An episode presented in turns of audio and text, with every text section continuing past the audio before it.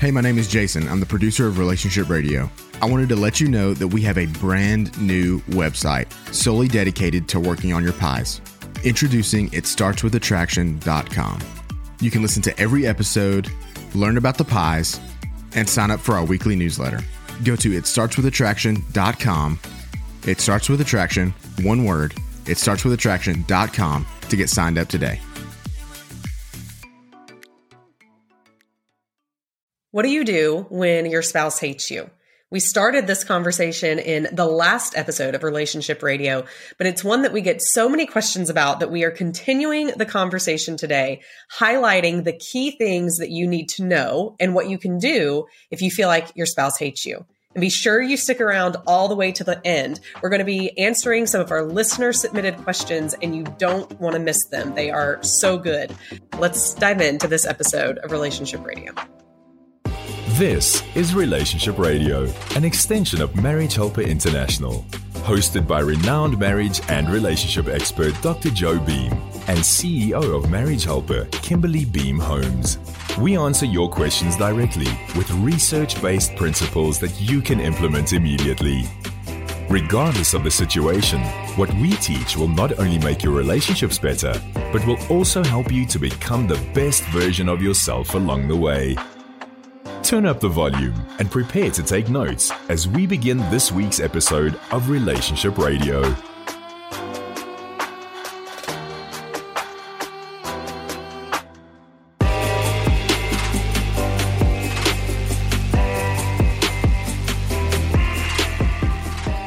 I'm Dr. Joe Beam with Marriage Helper, along with Kimberly Holmes, our CEO.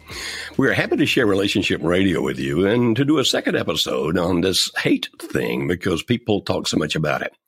As a matter of fact, you might want to go back and listen to the episode just before this one where we laid some of the foundations. But Kimberly, for those that haven't heard it or don't remember them all, then let's just lay a couple of things down to begin with that we talked about last time, but to remind you this time. And the first would have to do with the three roots of both love and hate. Mm-hmm. Yes. Yeah, so these three roots come from the research, as we said last time, from Dr. Robert Sternberg. So a lot of people will say, well, hate is an emotion, love is an emotion, but what does it consist of? Well, it consists of these three things intimacy, passion, and commitment. And when you realize that those are the three tenets that make up hate and love, it can actually start giving you a roadmap, a, a guidepost, so to say, of what you can do to turn things around to reverse that hate and turn it back into love in as much as you can as one individual. So the increasing of intimacy, the increasing of passion, the increasing of commitment is the increasing of love. The negation of intimacy, negation of, pas- uh, of uh, passion, and the negation of commitment actually leads to different kinds of hate. And just like Sternberg points out, there are different kinds of love based on combinations of those three things, the different kinds of hate. And if you want, we'll tell you in a couple of minutes how you can get a toolkit that gives you a lot more information about that. But just remember right now, then, those things happen and that the other person, your spouse, for example, the way that he or she perceives you when it comes to love or hate has to do with the stories that they have in their mind about you based on the experiences that they've had with you and their interpretations of those experiences. So what do they do, Kimberly? If, they, if I want my spouse to see me differently, how do I change the story? Yeah. Well, you begin to do things now that can help to change the stories going forward. So, probably the, one of the worst things you can do is try to rewrite those negative stories in their mind by by telling them that they're wrong that they're remembering things wrong that they need to change their perception of you. That's only going to make it worse. The only real thing you can do is learn from anything from the past and then change your behavior for the future so that they can hopefully write positive stories about you going forward and again, there's only hmm. so much control that you have over that right now because someone could still create a negative story when you're doing all of the right things. But that's the only thing you can do. Do the things that you know to do, the things that we teach you to do to try and rebuild those positive stories. I like what you said about don't try to try to change those past negative stories by telling them that they're wrong. Also, don't try to change them by trying to justify what you did. Mm-hmm. Well, I know that, but here's the reason. In other words, where you don't take responsibility because that typically also puts them in the mindset of thinking more negative stories mm-hmm. about you. And so you've got to stop doing those things that negate intimacy. Uh, what we mean by that, intimacy has to do with openness or trust, vulnerability, where that you share the facts of your life and feelings of your life with the other person and where they can do the same with you. Mm-hmm. And therefore, if your spouse feels that he or she can't tell you what they feel without you reacting negatively, they can't tell you what they do without you reacting negatively, even what they believe, all those kinds of things where that they feel they have to meet some kind of standard and that you reject them for being who they are, then that's creating more negative stories. And so on the, on the stop side, we'd say you need to stop anything that you're doing or saying that would cause your spouse to feel that you don't accept and love them as they are, that they have to meet some kind of criteria for them to be lovable and lovely to you. Mm-hmm. That's right. And then there are some things you should do. You should admit anything that you have done, any of your flaws or the way that you treated them in the past or things that you said to them. You should apologize and try and course correct that for yourself in the future. But also don't do that to the extreme to where you just become pathetic and trying to apologize for every single thing, even if it's not something you did. So hold respect for yourself in doing this, but do admit anything that you have done wrong and apologize for it. Yeah, tell them you're sorry and, and tell them you're sorry for the pain that they feel. But some people, Kimberly, we see it. People just go overboard. It's like, I'm no good. I'm mm-hmm. terrible. I'm sorry. And understand that they're already holding a negative image of you in their brain. Mm-hmm. Which is really what's happening if they if they feel any kind of the of the different kinds of hate towards you, ranging from cold hate to hot hate. If if they are feeling hate towards you, and and you keep debasing yourself, you're adding uh, strength to that bad story, this bad picture they have in their mind of you. So be sorry, but don't beat yourself up over it, or else you'll continue to feed into that image they have of you that you're no good, that you're terrible. So truly being sorry, great. Debasing yourself, not going to help. Mm-hmm. So do what you can to grow, become the best you that you can be and do the right things that can help to put you back on the love path, as we would say at Marriage Helper. So do the things that help intimacy and passion and commitment to grow. That is what's going to help your spouse turn that hate back into love. If you want to know more about hate and the things that we have talked about that we have begun to just scratch the surface on, then you should really consider getting the Why Does My Spouse Hate Me toolkit. And for our listeners of the podcast, you can use the code podcast in order to get 10% off of that toolkit. And you can get it by going to marriagehelper.com and then clicking the courses link at the top of the page. And then you can find the toolkit, use the term or use the code podcast and you can get 10% off at checkout. And that'll really help give you more of an understanding of how hate develops, which can help you understand how you can overcome it as well. Yeah, in that toolkit, I did seven different videos explaining different aspects and dimensions of hate. I'm going to be adding to that as we go along occasionally. Uh, if you get the toolkit, you'll have access to whatever we add, talking about more things about how can you get past hate? How can you get to the point where that love can exist again? So we really encourage you to get that toolkit. Mm-hmm. Kimberly, we got some great questions, as you said earlier. These are really right down to where the rubber meets the road, as they used to say. Yes. Hi guys, my name is Ren and I work on the weekend workshop team here at Marriage Helper. Uh, in my role, I typically help couples by running the breakout groups during our workshops. Dr. Beam and Kimberly Holmes have asked me to read a question that was submitted by one of our listeners for today's episode. This person asks How do I get my wife to want to be involved with me again? She still very much hates me even after 13 months of separation. I had issues with alcohol and porn use, but I'm now 23 months sober from alcohol and 9 months free of porn use. I'm in a 12 step program for both issues. If you get the uh, Why Does My Spouse Hate Me toolkit, with a 10% discount that Kimberly just offered. So good for you. Understand that we talk about the different kinds of hate there. And it talks about uh, how that hate comes from negation of intimacy, negation of passion, and negation of commitment. Now, what the gentleman describes here probably has led to a negation of commitment. And that typically occurs when one person views the other one as having changed in ways that are not good. In other words, I no longer see you as the person that I fell in love with. I see you as being less than what you were. And when a person uh, repeats behavior, such as an addiction, that begins to degrade the other person's view of them because of the addiction. Now, it can be drugs, it can be alcohol, it can be pornography, it can be it can be a workaholism, it can be a number of things, or even sometimes it can just be the fact that I continue to be angry with you and begin to and continue to treat you terribly. But if they see that as changing, that you're not the person I fell in love with, they'll actually start to diminish you in their minds that I once held you up here and now I'm seeing you as here. And any negative stories they had about you before, and I'm sure there's some there because nobody's perfect. They'll start remembering the things you did back then and over there and then and that kind of thing. And often what happens then, Kimberly, is they come to a conclusion. Even though it's not a valid conclusion, they believe it is. And what conclusion is that? Mm-hmm. Well, they come to the conclusion that you're never going to change. That everything mm-hmm. that they've written in their mind, the stories that they're currently believing are right and true, and you'll never change. And that is not what you want. No, and other people may even be contributing to that. Mm-hmm. I mean, uh, people that your wife, uh, like her parents or her friends or whomever else, may be feeding to that negative story. He'll never change. You can never trust him again. He'll never get past this.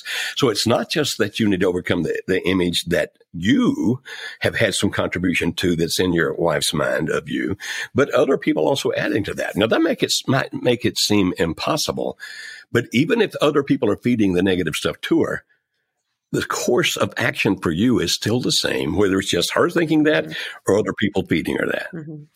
Consistent behavior, consistent positive behavior, doing the right things and not doing the things that are going to destroy love. Or as we would say it, doing the things that will build love and help rewrite the stories and stop doing the things that are going to destroy love or create those negative stories. But that's it. It's that consistency over time. Mm-hmm. Now we're happy that you're in 12 step programs and we're happy that you're dealing with your addictions. Good for you. I mean, that takes strength, more power to you. But understand that you can't use that information and feed it to your wife thinking somehow that's going to change the way she thinks of you. See, I'm sober this long now. See, I'm in this 12 step program. See, I'm doing this and that, the other, because that smacks of mm, maybe, maybe not. I mean, I know that's what you're saying, but if you're doing that just for me, I don't know if you're going to continue to do it. You have to be continuing to do it because of you and who you want to be. So understand that this consistent behavior, you can't make your wife feel differently about you. And if you try to use this information to somehow try to persuade her that you're different, then that persuasion in all likelihood is going to backfire. Mm-hmm. It's not going to be by persuasion. It's going to be by demonstration. Mm-hmm. Kimberly, what's a better way to say that? I think that's it. The only thing I would add though is if you only got involved in these 12 step programs and doing these things in order to bring her back, like to, to do it kind of as a, what do they call it? They call it peacocking. Like you do it as a show in order to get oh. the person's attention, then that's not the right motive. So make sure your motive is right, that it's for you, for you to become the best version you can be. And then let that, let that just exude from you and let that be what she sees, what other people see, because it's truly who you are and what you're doing. And that is, if anything, what's going to change the way she feels and lead her back. It's going to be that. So it, it sounds kind of simple, although it can be hard to do. The negation of commitment comes from the other person seeing you as not the person that you were before. So that's a negation of commitment. And, and actually, it's not just that they choose not to be committed. They actually start winding up being committed to be against you committed to not be with you because of the of the way they see you now. So don't panic when you understand that that's what she wants. Not just that she's seeking not to be committed, but she's actually seeking an anti-commitment. I'm committed against you, not for you. Don't panic. It's part of the process. She fell in love with you once. She can fall in love with you again if you do what we're talking about stop the addictions, stop any negative behavior, and don't try to make intimacy happen. Don't try to make passion happen. If those doors open, wonderful. And don't panic about her commitment against you. It's amazing how things can change with time, which actually I think leads us to the next question, Kimberly. Our next question is being read by Petra Blank. So, Petra is part of our coaching team and one of our great coaches that does great work and works one on one with clients, just like our listeners. Petra, thanks for reading this question. Thank you, Dr. Joe and Kimberly, for the introduction. Here's the question one of our listeners has asked Is there ever a point where there has been too much damage done to the relationship to reverse your partner's opinion of you? My husband left me when I was nine weeks pregnant and I had a major breakdown. I cut him off for four months as I wasn't emotionally stable enough to see him. Now I want to repair the relationship, but I worry that it's too late. Is there any hope for my situation? This may sound like some kind of la la thing, but we've been working with marriages since 1994, working with marriages in crisis since 1999. So we've been doing this a while, working with thousands and thousands and thousands of marriages over those decades. And right now, working with more marriages every year than ever in our history before. So please understand this. When you say, well, is it too late? Is, is it too much damage? That kind of thing. We believe that you give up if the other person dies or if they marry somebody else. Until such time as that, there's always hope, no matter what they're saying, no matter what their friends are saying, no matter how far apart you are emotionally, no matter how far apart you are in actual distance, like on different sides of the world. So uh, understand that we have quite a bit of optimism. We can't guarantee you that we can help you save your marriage, but we have seen it work out so many times when everybody had given up that we're saying too late. Well, only if he's married somebody else or if he has passed on, God forbid.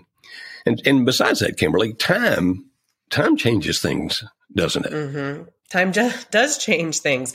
Now, the thing is, though, time can either make things worse if you don't do anything to actually change things for the better, or time can help things if you begin doing the things that you need to do. And so over time, when we look at the research, let me go back to that. When we look at the research, we see that couples typically wait for six years after a marriage problem has occurred in order before they ever get help. So six years. In that six years, things are not getting better that damage that this person talks about in the question is there too much damage? Well, the question really is have you actually begun to do the things to course correct to bring your marriage back to where it needs to be or or have you not? Because you can spend time working on doing the right things doing what you can to save the marriage forgiveness all of the things that we teach at marriage helper. And we have seen the situations that many people would say there was too much damage come back and be stronger than ever before. And so only time can tell that but time spent doing the things that can actually bring your relationship back together and make it stronger than ever. That is the real measure. It's not just the time, mm-hmm. it's what are you doing with that time? Yeah. Even when we hear the spouse say there's too much damage, mm-hmm. we've experienced that with time doing the right things. Even the person who once believed that firmly actually it will change. Mm-hmm. So is it possible? Absolutely. And so here's a suggestion for you. Rather than trying to put things back together between you and your husband, the fact that you have a child together is a pretty important thing here. And so we suggest that you first concentrate on helping your husband establish a good relationship with the child. Not necessarily with you to begin with, but with the child. The child needs that. He needs that. And you need the help in the co-parenting. Mm-hmm. So we'd say start there, focus on that. But that also gives an opening because that means you're going to have to have some kind of communication together. And in that communication together about the child with time, if you're patient.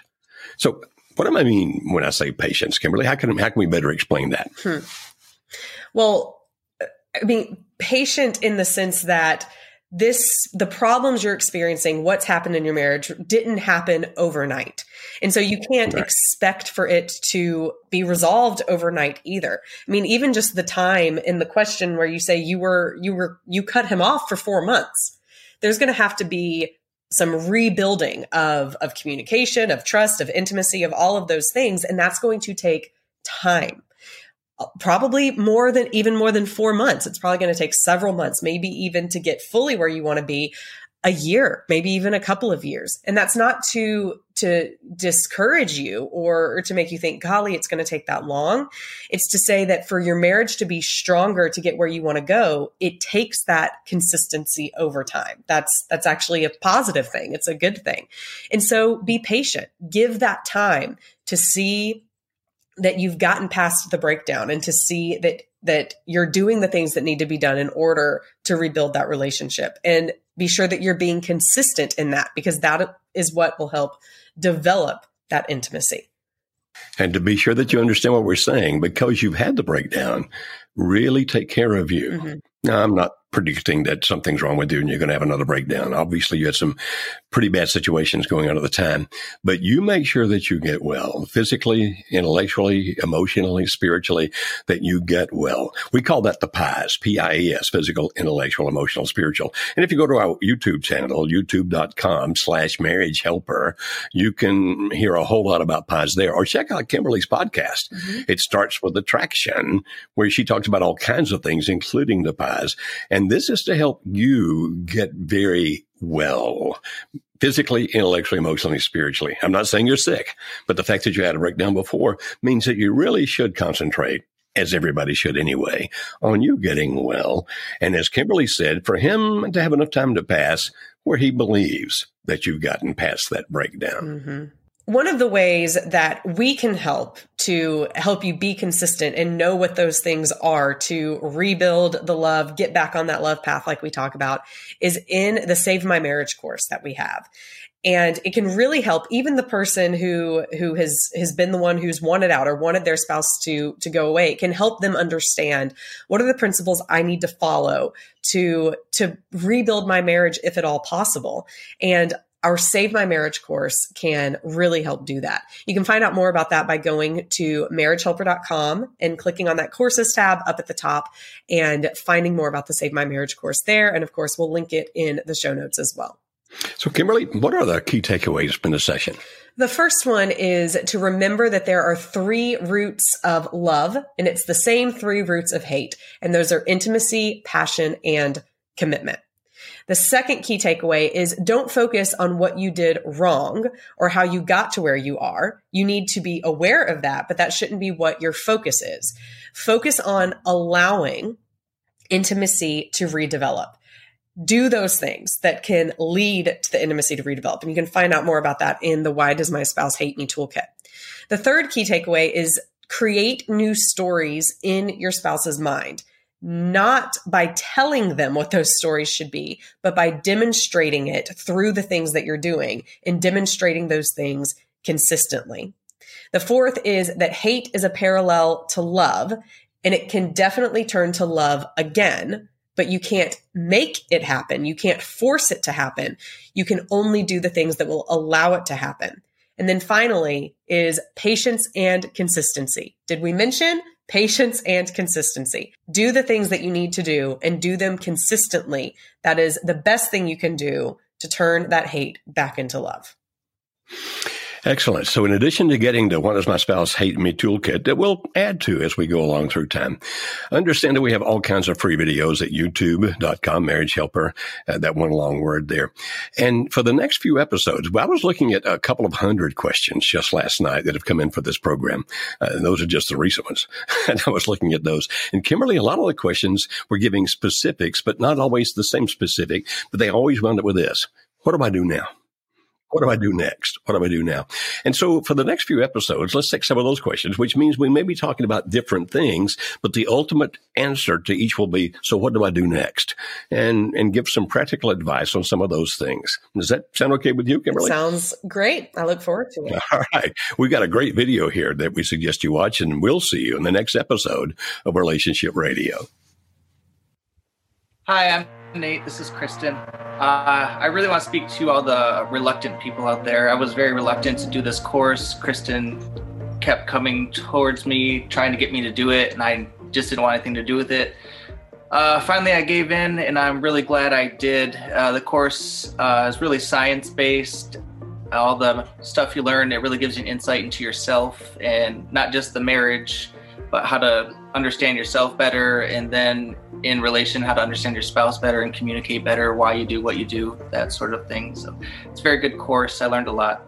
I definitely learned a lot about myself and how I brought my past and my own insecurities from childhood, from um, a previous abusive marriage, how I brought those insecurities into our marriage and how I put that on him and how that made him react to me and just this horrible snowball effect. So I've learned it's not just him, it's it's me as well and, and my part in the marriage. And another thing that I really, really liked about this is that it's not about throwing the other person under the bus or, or pointing fingers at that person, but it's really about looking within yourself, learning who you are, why you do what you do, and the problems that you bring into the marriage. And so if if you're not sure if you want to go and have all these fingers pointed at you, that's not at all how it is. It's all about just looking within. And also that it's just a very safe environment. And those safe environments led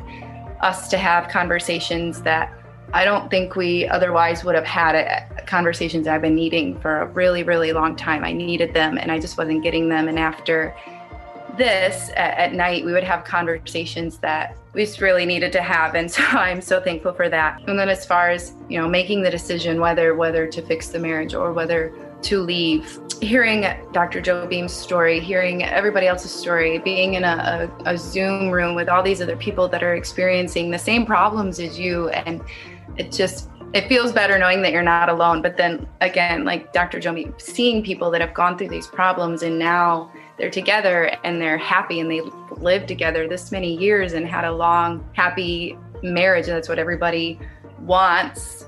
Everybody wants that good marriage and, and it, it's attainable. You can have it if you have the right tools and they, they give you all the tools that you need if you're willing to put in the work. And I read something on Facebook the other day. You can choose your heart. Divorce is hard. I've been through a divorce. I, it tore me apart. It tore my kids apart. And even though that divorce I knew had to happen, it was the best thing for me and the children. It's still it was very hard for me and it was very hard for my kids so you, you choose your heart and and this is the heart i want to choose it's hard but I, I you can see through all the people that have made it it's it's worth it so when you're deciding that you just have to look at whether that person's a good person do they deserve the the forgiveness to be able to move forward are they willing to work on it with you i just learned a lot and it was all very worth it Thank you for joining us for this week's episode of Relationship Radio. Please refer to the notes in the description to learn more about any resources mentioned in this episode. Please visit our website at marriagehelper.com for more information about our online courses, marriage workshops, and coaching. We exist to help save marriages and strengthen families. We look forward to interacting with you on the next episode of Relationship Radio.